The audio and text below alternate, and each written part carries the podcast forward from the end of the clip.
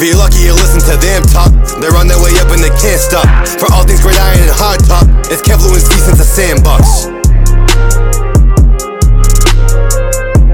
Since the Sandbox fans, it's almost that time. It's almost the NFL season. We're creeping on to July. The end of July is going to bring our fantasy content. August is going to be a splurge of all things NFL.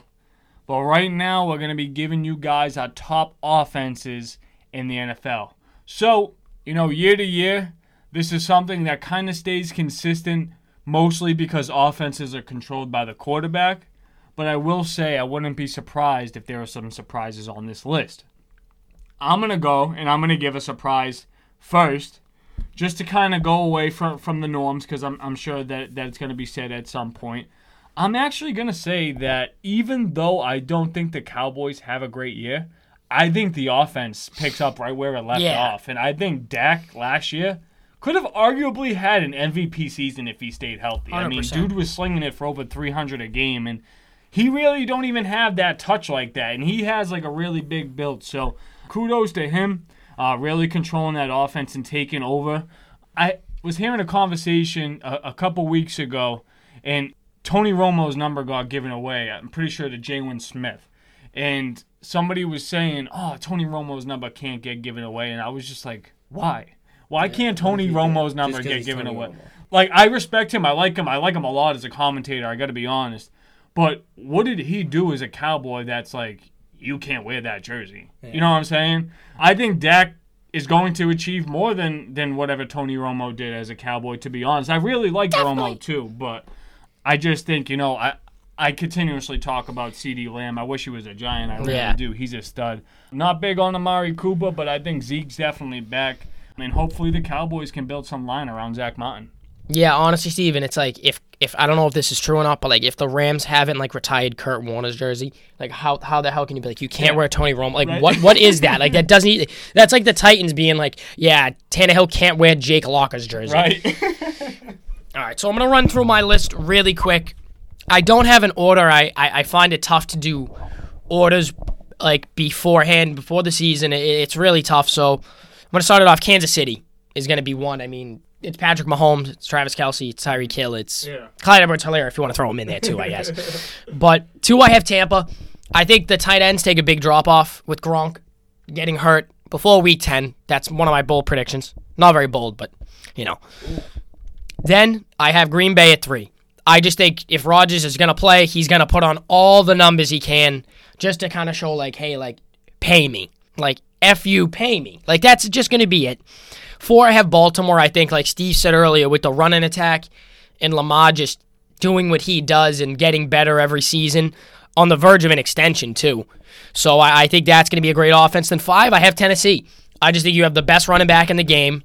You have a solid quarterback who doesn't turn the ball over, and now you have Julio and AJ Brown. So it's like, how aren't they a top five offense in the AFC? At least. All right, I'll run through my list too, since we want to do list style. Lou over here changing the uh, the outline. Kid, I'm a list guy. I list No, everything. A lot of teams have been said already anyway. So obviously we got the Chiefs and the Bucks. You don't make a grocery I list? think we can all think we can all agree on that. Steve, you touched upon the Cowboys, who I actually think if can stay healthy will be a top five de- uh, offense the entire season in the entire NFL. No, no, no, no, no. I would have threw up.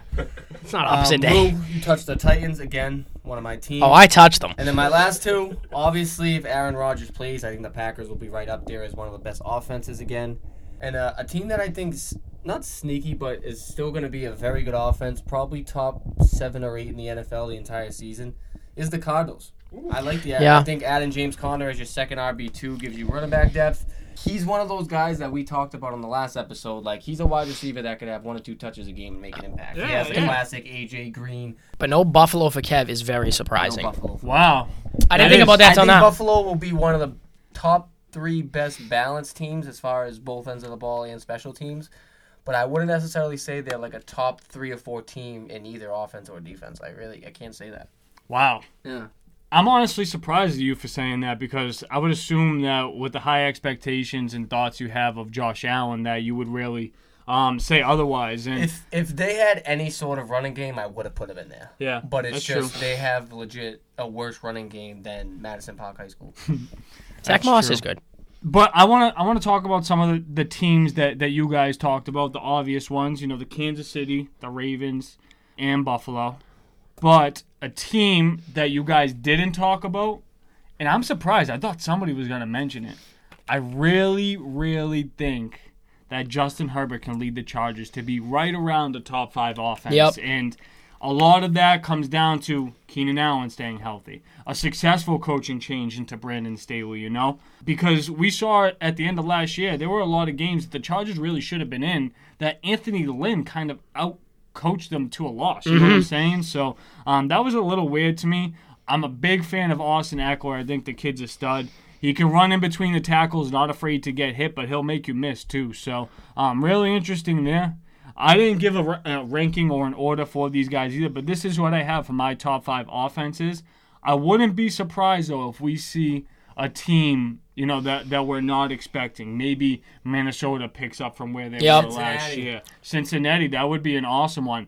I would love to say that Giants, but like just got to see what the offensive line, you know. What Atlanta is a So- sneaky one for offense. yeah, absolutely. Atlanta right there, but we'll see what happens. Guys, that's going to wrap things up for our top offenses around the NFL. Let us know what you guys think, and if there's any sleeper offenses that we left out, you guys can go to sincethesandbox.net to rock your merch or leave us a five star review. Make sure you guys go to YouTube, hit that like button, subscribe, put that notification bell on, and you guys know the deal. Five stars or we don't want it. See you later.